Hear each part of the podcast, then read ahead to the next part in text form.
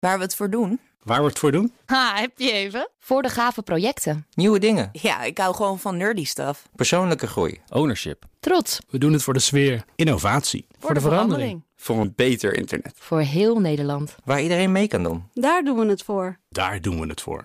Waar doe jij het voor? Kom werken voor KPN en groei op jouw manier. Check de actuele vacatures op het gebied van data, security, development en networking op jobs.kpn.com/tech. Wetenschap vandaag. Ja, je gelooft het niet als je naar buiten kijkt, maar we zitten nog midden in de zomersessie van deze rubriek. En deze week is het toepasselijk de week van onze planeet. En dat betekent dat onze wetenschapsredacteur Carlijn Meinders er weer is. Welkom, Carlijn. Dank je. Waar beginnen we mee vandaag? We gaan. Uh, zeestromingen. Ja, we beginnen deze week met zeestromingen. Ja. Uh, ik heb hierover gesproken met Femke de Jong. Zij is fysisch oceanograaf bij het Koninklijk Nederlands Instituut voor Zeeonderzoek, het NIOS. En zij kijkt dus naar zeestromingen. En dan vooral in de Atlantische Oceaan, daar transporteren de zeestromingen heel veel warmte naar het noorden. En dat is belangrijk voor ons klimaat hier ook. Maar die stromingen die zijn niet constant. Die variëren enorm van dag tot dag zelfs, net als het weer en de lucht. Uh, en we zijn aan die voor het eerst echt goed aan het meten met een groot internationaal project. En we proberen te begrijpen waarom die zo veranderen. Onder andere van dag tot dag, maar ook hoe die in de toekomst verder gaan veranderen. Ja, de zeespiegel verandert natuurlijk ook. Hè. Het vandaag gehoord. IPCC-rapport ja. heeft ons weer even extra met de neus op de feiten gedrukt. Maar uh, dat is ook nodig en interessant om te bestuderen. Maar de Jong kijkt dus vooral naar wat er onder water allemaal gebeurt. En die onderzoek je? Hoe? Die zeestroming? Duiken, duiken net, lijkt me.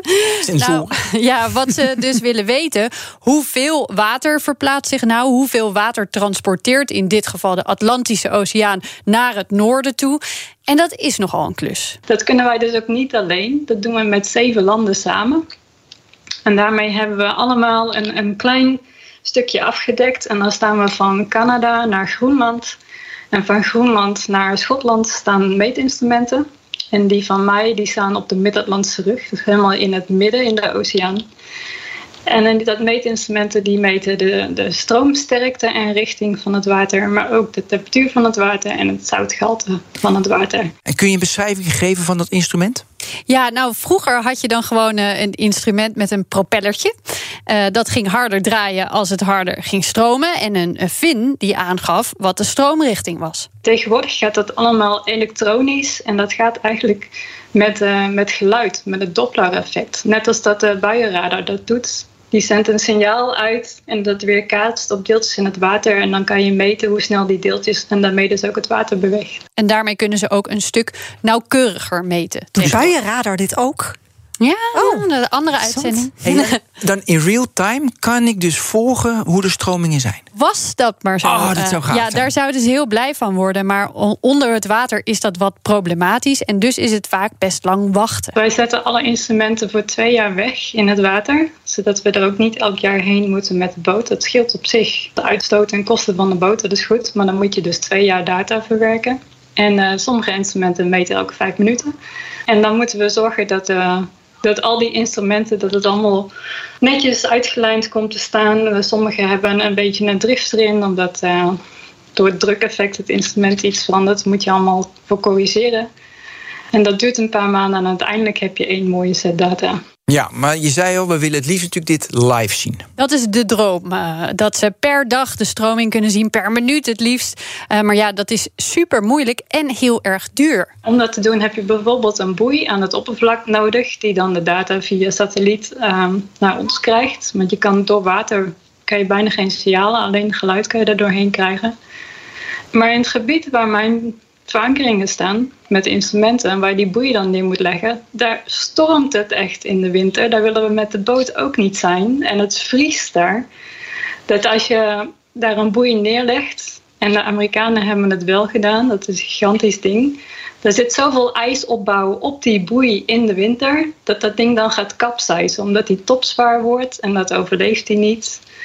Dat is nog niet zo simpel. Zij hadden een een boei met verwarmde meetinstrumenten. En dat ding is drie keer achter elkaar in februari gewoon verdwenen als er een storm langskwam. En dan hield ze ermee op. Niet te doen uh, dus. Uh, voorlopig moeten ze het doen met eens in de zoveel tijd zo'n grote bak met data. En, en dan kan je er toch iets van zeggen? Ja, het is in ieder geval beter dan hoe het ging. Uh, dan was er uh, één keer in het jaar in een willekeurige zomermaand een schip uh, dat een meting ging doen ergens.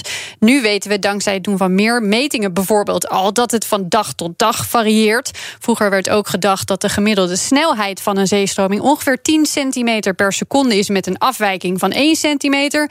Nu weten we, het is ongeveer 1 centimeter per seconde met een afwijking van 10 centimeter. Dat lijken hele kleine details, maar die zijn heel belangrijk. Ja, het is veel kleinschaliger, veel variabeler en dus veel belangrijker om op heel veel plekken te meten. Maar het klinkt wel alsof hier nog heel veel innovatie gedaan kan hier worden. Hier moet nog zoveel gebeuren. Ja, om het een beetje makkelijk te maken. Dit is al een, enorme stap vooruit, hè, oh. jongens? Ja, dat is fijn. Maak het niet kleiner dan het is. niet groter. Ja. Waarom wil je het eigenlijk weten? Zo nauwkeurig wat er, wat er met dat water gebeurt? Nou, omdat die stromingen enorm veel invloed hebben op het klimaat bij ons. Als je weet hoe veranderlijk ze zijn, uh, waar ze heen gaan, dan kun je ook beter inschatten wat er hier gebeurt. Als er in Groenland bijvoorbeeld iets verandert. Want waarom heeft het, los van die zeespiegel, hè, impact op ons als daar van alles smelt? Dan komt er heel zoet water komt de oceaan in.